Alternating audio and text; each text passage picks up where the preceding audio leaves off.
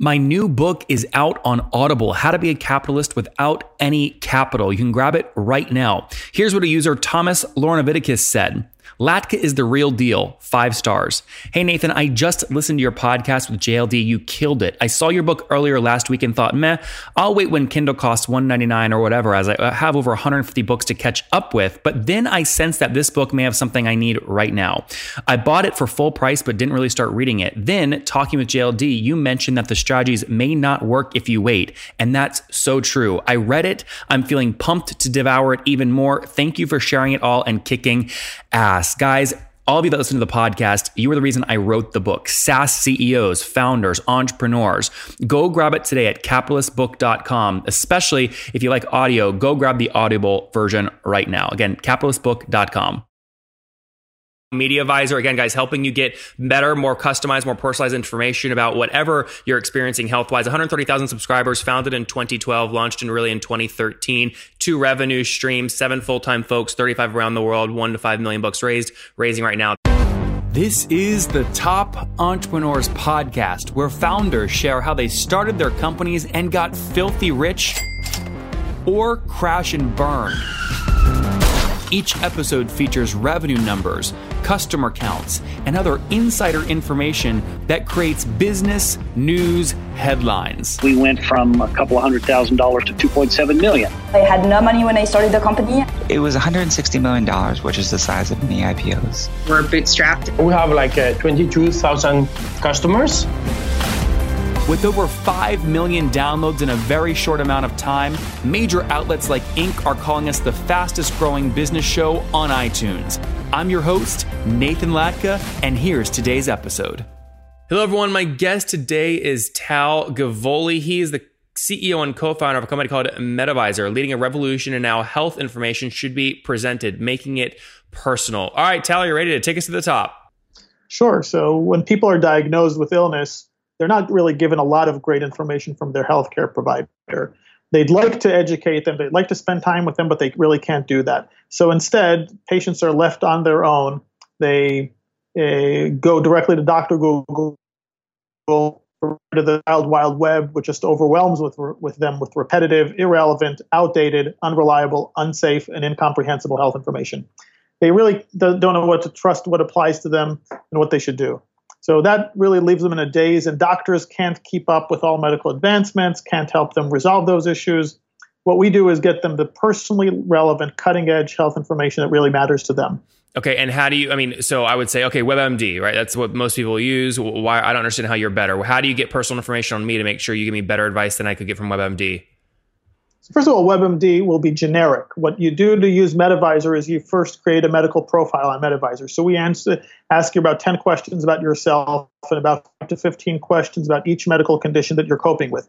So we actually know where you're at within your treatment journey, within the specifics of your medical condition. And we use that to figure out what of the 42,000 research papers that were published last year on diabetes or the 1,688 open interventional recruiting clinical trials for breast cancer would be irrelevant to a given patient. Now, WebMD doesn't do any of that. So there's some static information, and everybody that's looking for prostate cancer information will see exactly the same thing. Mm-hmm. In Medivizor, every person will get exactly what's relevant just for them. Okay, and and how do you convince? I mean, even if they, even if they are going through a medical condition, that is still a lot of friction to get to a result. A bunch of questions. Like uh, first of all, I don't even remember half the stuff that I have. What shots? To, I mean, I don't. I, I, get asked these medical questions all the time when I go to the doctor, and half people don't know, uh, including myself. So, uh, how do you get people to go through that friction? And then, what's your revenue model? How do you make money from this? Okay, sure. So first, uh, you tell us only what you know. Okay, that's one thing. So uh, we ask a bunch of questions, and if you know the answers, great. If you don't, uh, just say I don't know and skip it. So tell us as much as you can. And most people know what meds they're taking, uh, what the doctor told them. Do they have type one or type two? Do, what's the A1C level uh, in their last result? They know information about themselves or what type of breast cancer they had, and so on. So they know enough to give us a direction. That's one. Uh, so they first provide that information. By the way, the more information they provide, the more personalized it is and how we make money. So, uh, on one hand, we license the technology and content to various partners like uh, the Leukemia and Lymphoma Society, like healthcare providers. And on the other hand, we uh, are paid by biopharma to reach and engage hard to find patients without compromising the privacy or the security of the patient. So the patient is always in the driver's seat. They always are the ones that make the choices. Okay, so it's a, this is basically a licensing model. You're licensing the tech out, and then the big companies are paying you to get basically HIPAA compliant information to help and get people more value. Yeah, and by the way, also for example, for patient recruitment. So the biopharma are spending billions each year just to find patients for their recruiting clinical trials. And patients actually want to know if there's a clinical trial that could help them. So we help make those matches. So help with, me again without yeah, yeah. Help me understand which of these revenue streams is larger for you. There it sounds like there's two separate things here. Right. So the, ultimately, over time, it's going to be uh, basically uh, the biopharma is going to be larger. What is it t- today, though? What what's larger? Today it's about 50 50. Oh, it is. It's right down the middle. Okay, interesting. Um, and put this on a timeline for us. When did you launch the company? Uh, late 2012. Okay, 2012, and and why? I mean, give give me a little insight into where you were in life. Did you just leave corporate and, and want to do your own thing, or where, why'd you launch it? No, actually, we all uh, uh, all have seen the issue, the problems coping with serious or chronic illness in the family. So, um, family members with cancer. Ultimately, my daughter also uh, uh fell ill and required a heart transplant. Uh, so each of us was, uh, you know, became what I call a chronic web researcher in their own right, and we realized that the thing is broken. Basically, uh, that when patients or care really want to know more, there's really nothing that they say that quenches their thirst for knowledge. So we all want to know more to be able to help navigate the care. Uh, if uh, if we weren't empowered patients, we wouldn't be able to do our loved ones. So uh, that's a. Uh, we thought, why can't we bring this sort of capability to everybody? And who is we? What's the team size today? So, uh, so my co-founders and I, uh, I'm a I'm a software developer grown up. I've led innovation in large and small companies over, over the years. Uh, my partner, friend, and friend of mine from elementary school, he's a he was ex-faculty of Yale and Columbia. He started over 10 other health tech companies. He's called Oren Fuerst. And Professor Steve Kaplan, he's a world famous urologist, an accomplished researcher, and an entrepreneur. So uh, basically, that's the team that uh, set up Medivizor. And now we're uh, about 35 contributors around the world working on what we're doing. Now. Is that full? Those are full time people? No, no, we don't have 35 full time staff. It's all most of the team is part time. There's a core of about six, seven people uh, full time. Okay, so seven full time, and then call it maybe 20, 25 kind of uh, freelancers yeah, more 35 freelancers. So it's more like maybe 50 people uh, around advisor right now. Yeah. Got it. Got it. I see. And those those people that are kind of off and on, they're looking at the research, they're tweaking things, they're making the engine more effective. Like what are they contributing typically? Yeah, so we have a patented technology, uh, granted patent uh, on the techno- on the core technology. Have you defended it yet? Yes, yes. No, well, we, ha- we haven't asserted it. We haven't uh, prosecuted it against anybody. We just uh, we just got the patent. so uh, we're not running. I don't know that anybody's infringing it yet. So until I know that somebody's doing what we're doing, uh, we don't know that there's no uh, need to defend it yet. Uh, so anyway, so basically, eventually, it may be useful right now we're just uh, doing our diligence and uh, protecting the IP that we're creating. But we also have a model where contributors around the world uh, create uh, and contribute to our content. They train the algorithms, vet the outcome of the algorithms, and so on. Okay, and and bootstrap this, or have you raised capital? We've raised capital. Okay, how much have you raised? Several million dollars from angel investors. Okay, did you do a convertible note or was actual equity? So we did a convertible, then equity. So right now there's no, no notes. Everything's uh, uh, all shares. Uh, it's all. Uh, uh, it's all, con- it's all converted. No, yeah, yeah, it's yeah. all converted. Yeah. Okay. Good. We are about to raise capital, but right now uh, we're yeah. Okay, so let's say you've you raised call between one and five million. Is that fair to say when you say a couple million? Yes. Okay, and and walk us through the decision today. Why are you raising additional capital? Well, uh, because uh, we're not profitable yet. So uh, as long uh, you know uh, we see profitability on the horizon, but we're not there yet. So when we we don't need capital when we're either profitable or we don't need to grow more fa- faster than we are today. Today, we're, by the way, helping over 130,000 subscribers in 129 countries, though the vast majority are in the US. Uh, but uh, we will need more capital because otherwise we're going to run out of cash at some point. Mm-hmm. And, and how much are you looking to raise right now? A couple million. Okay, so maybe another one to five. Yeah. And if you do get that capital, how many months or, or what year, what month do you think you, you hit profitability or break even? Uh, we have a plan to reach profitability within 12 months. Okay, so so 12 months from the raise or 12 months from today? From, from 12 months from the raise. Okay, so depend. Let's say if that takes six months, so you're talking like late 2019, maybe early 2020. Uh, we, we think we're going to raise it much sooner than six months, but yes. Okay, um, and and what gives you the confidence you're going to raise so quickly? Uh, well, partners and investors that we're in touch with, obviously, uh, and it never took us six months to raise money. So, uh, so we think we could do it faster. Great. But yeah, on average, I think that's a safe assumption in general that it takes six months. It just uh, hasn't taken us that long. Yeah, no, that's great. Um, I want to dive more into the kind of this 50-50 split between kind of biopharma folks paying you directly, and then it sounds like the other side is you're licensing the technology out. Um, help me understand if I'm a biopharma firm and I'm paying you. I mean, I don't know if I'm paying you like a dollar per search or like a million. Are you like enterprise or are you more high volume, low ARPU? No, more. Uh, it's usually bigger, longer deals uh, to longer term engagement. So, uh, for example, a clinical trial uh, that uh, wants to be accelerated, it could be a six figure deal uh, to work with us to help accelerate that trial. Many of you guys are just starting out or you're launching a new landing page specific to a new product and you're going, how the heck do I manage this website? Well, whether you're developing a personal brand, building your own business, or working for a big company, your online presence is critical to your success. This company called Pantheon is the leading web ops provider, powering more than 285,000 websites and trusted by small businesses, startups, and some of the most well known brands like Coach and the ACLU. They were rated as a leading product for both small businesses and enterprises and named one of the top 10 software products of 2019 by G2 Crowd. Pantheon's web ops platform helps you build, manage, and optimize your website. So, whether you're just building your dream or you're already on your way, Pantheon can help you deliver the best online experience and future proof your digital presence. You guys know websites, I believe, have to be hyper optimized to drive conversion rates from lead to again to actual sale to then actual retention. So if you want to get started with Pantheon, go to nathanlatka.com forward slash Pantheon to learn how Pantheon's web ops platform can help you. That's nathanlatka.com forward slash P A N T H E O N. So, I mean, is it fair to say a good average on the biopharma side might be called a eighty, ninety thousand dollar kind of twelve month deal?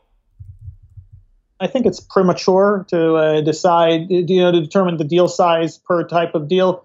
Uh, we have right now. No, no, I'm just I'm just looking for your average Tal. I mean, look at your co your historical cohort. I'm just curious. Yeah, that that, that it could be fair. Yeah. Okay. Well, I mean, it could be fair or it is fair. When you look at all the past deals you've done, are they generally in that range? Um, I would say that sounds right. Okay. Okay. Cool. That's helpful to understand. So, because my, my follow up question to that is, what does the sales process on that look like? Are you out hustling, driving the sales, or do you have a sales team, or how's that work? That's how it's going to work. Okay. Uh, so far, the interesting thing is that the uh, the last four deals have come to us and closed within three months. So uh, without us even meeting them. Uh, so the, yeah, we had phone co- phone conversations and so on, but the last deals have actually discovered us online, uh, found out that we could help them, and engaged with us. So uh, now we don't think that's going to continue or maximize the market opportunity by doing that. So we're going to have to have a, a sales force that actually goes and targets these specific partners for us. Mm-hmm. Yep, of course. And then when you look over the past six years since your 2012 launch, how many of these biopharma deals have you closed? Obviously, it's more than four because you just said you had four in the you know recent recent past. But how many total? Yeah, so uh, I'm not going to go into that. But uh, first of all, we didn't launch in 2012. We launched in 2013. Uh, in the summer of 2013, we had a beta. Uh, we the company was launched in 2012 but it took us a while to build the product, uh, get the technology up, and so on. Okay, well, just, uh, just because that's what yeah. I meant, right? You launched in 2012. That was when the company launched. Um, yeah, yeah, that's you go to you go to market you go to market 2013 you, you have kind of five years to be selling Uh, so so again how many of those biopharma deals have you closed are we talking like 10 or 100 No, no, no. We're uh, uh, closer to 10 than to 100. okay fair enough It's a, a- these are, yeah. Uh, these are not hundreds of deals, um, uh, but of course, that's the opportunity. Yeah, yeah, of course. And it sounds like you, it sounds like it sounds like growth is pretty healthy. It sounds like in the past just 12 months alone, you you've had four or five come in or three or four come in kind of no touch, right? Yeah. That's great. And then and then help us educate us on the other end of this. So the licensing the actual technology. How much of this is actually kind of codified, especially considering you have 35 kind of freelancers who are constantly tweaking it. Do all the license partners get all those tweaks as well? So there's a when I say tweaking it, it's a all individualized items of information. So it's very very scalable uh, in terms of the process. Uh, but the, the and the license. I'll give an example. The Leukemia Lymphoma Society. They have a, an online community that they're trying to cultivate. They, they sponsor blood cancers in Medivizor, and they license the content that we provide so that we could feed it into their community members. So that's an example of uh, uh, this licensing. Well, So are they are they licensing the actually- hotel? Are they licensing the content? Because you just mentioned earlier, you're like finding research reports on very specific things based off questions your subscribers ask. That's not your content, but you're making the content way easier to discover for the right person. So, are you licensing the actual tech to them for discoverability, or the or this you're actually creating original content? We're creating original content as well. So basically, what would it help that we give a 20 page PhD oriented research article to a lay person coping with uh, lymphoma? No, but that's why WebMD is successful. That's- it dumbs everything down. Well, we, we don't dumb it down. We interpret and summarize it and allow people to make well informed decisions about their care. And by the way, WebMD doesn't do that for the latest research. So if you understand, I mean, WebMD's information is essentially fairly static. Uh, there's a page about lymphoma and about treatment options, but it doesn't get updated every research paper that gets updated. Now, if, and in, as an individual, I care if there's something that could affect my personal care or my loved one. Uh, that's what we do, and we and we basically interpret research and create these uh, summaries that are are useful for patients. And those are the things that our original content that Medivizor consistently creates. And on the licensing side, like the Leukemia Society you just mentioned, so oh, help me understand. Don't tell me obviously what they're paying specifically, but on average, what does that kind of product look like? What, what do you charge for that kind of thing? Uh, We won't get into that, but it's a it's a substantial long term engagement. Okay, So something that yeah, I, I, I- I don't care about if it's long term, short term, high or low. I care about how you price. Is it usage based off number of searches? I mean, what, how do you structure the pricing? um, it's, a basically a monthly subscription to this content for them. Okay, but there's no there's no ability for you to charge more if you know that they're going to have a hundred thousand searches a month versus only five searches per month. We we it, but it, okay, what we provide them is not the personalized aspect. For the personalization, they refer back to us. Okay, so these these individuals that are coping, uh, they could get unpersonalized content there, and if they want it personalized, they come to us and subscribe. So there's also they're also referring essentially people more subscribers to Medivizor as part of this process as well. What they license is unpersonalized. It's not the number of searches per month, not the number of people that they serve either. So what that's what I'm asking. What do you price around? Uh, Basically, a specific SLA of a service that they get of uh, information feed. Okay, but doesn't aren't they getting significantly more value out of your technology if they're helping hundred thousand people every month versus ten people per month? And what? And, and so, are you telling me if someone licenses it and they only think they're gonna have ten searches per month versus hundred thousand per month, it's the same price? It may be. It depends again on the on the way we're modeling it for them. What we we, uh, we it's not like we have. Uh, uh, yes, it's a service platform that we have. Okay, but it's a, that doesn't mean that the business agreement that we have is uniform. Okay, so it's not repeating necessarily the same. I don't necessarily expect that every deal that we have will be modeled in the same fashion. So uh, and would be used in the same way. Uh, so each, uh, so we do have, I'd say, more level customization per deal, more per the deal than for the product or service that we actually offer. Got it. So this is more like a productized service. There's kind of professional services on top of the underlying software based off every deal. Uh, again, there's a little bit of tweaking to get uh, our form factor into their app, website, uh, uh, mode, but that's it. It's really it's not. We're not selling professional services. We're not marking up. But Tal, you services. just said every deal is different and not uniform, so you can't have both. It's either you're selling a uniform product and there's no services, or you're selling something highly customized and there's a lot of service. Exactly, but no, it's actually different. It, it, it, there is a between in those two things. I understand where you're coming from completely. Okay, but uh, there actually is a way to do this. The service is is very general purpose, and it's like a easy to API, easy to uh, incorporate. There's a little bit of tweak to make that happen, and then it's running. Okay, so there's no. Uh, imagine, let's say there's a, a I don't know, two hundred thousand dollar deal and two thousand dollars worth of customization. What do you think? Uh, and all the rest is the same thing. It's just the same engine block, uh, and it works. So what do you say? Is there? Yes, every uh, every deal it has that two thousand dollar component, but it doesn't mean that the business is a customized you know solution. You see what i'm saying? Yeah then that, it would go back to my point. You are selling basically the same thing to every person. It's not highly custom i mean you said it was highly customized. It's not the same. It, it again it, it adopts a very different form okay? But it requires very little effort to make it so. Got it. Okay, okay cool. we, we've the, I totally get it. We beat this point to the ground. I get it. There's definitely a middle ground. I see how you're optimizing that with APIs, and uh, the 2,000 to 200,000 ratio is helpful to understand. Um, how many of these licensing deals have you signed? Is it kind of the same as the biopharma stuff, like 10 ish? No, uh, less. This is much rarer. So uh, okay. So we have a, we have a handful of those, but they're long term, so they're nice. Yep. Now, are they are you getting three years of like all that cash up front, or it's like a three year deal and they pay every month, every uh every year? So usually the first year is almost up front and then it continues. Yeah. Okay. I was gonna say if you figure out a way to get all three years up front, you figure out how to you know bridge the cash gap. You don't have to go raise a hundred, you know, a million to five million now and uh, take dilution, right?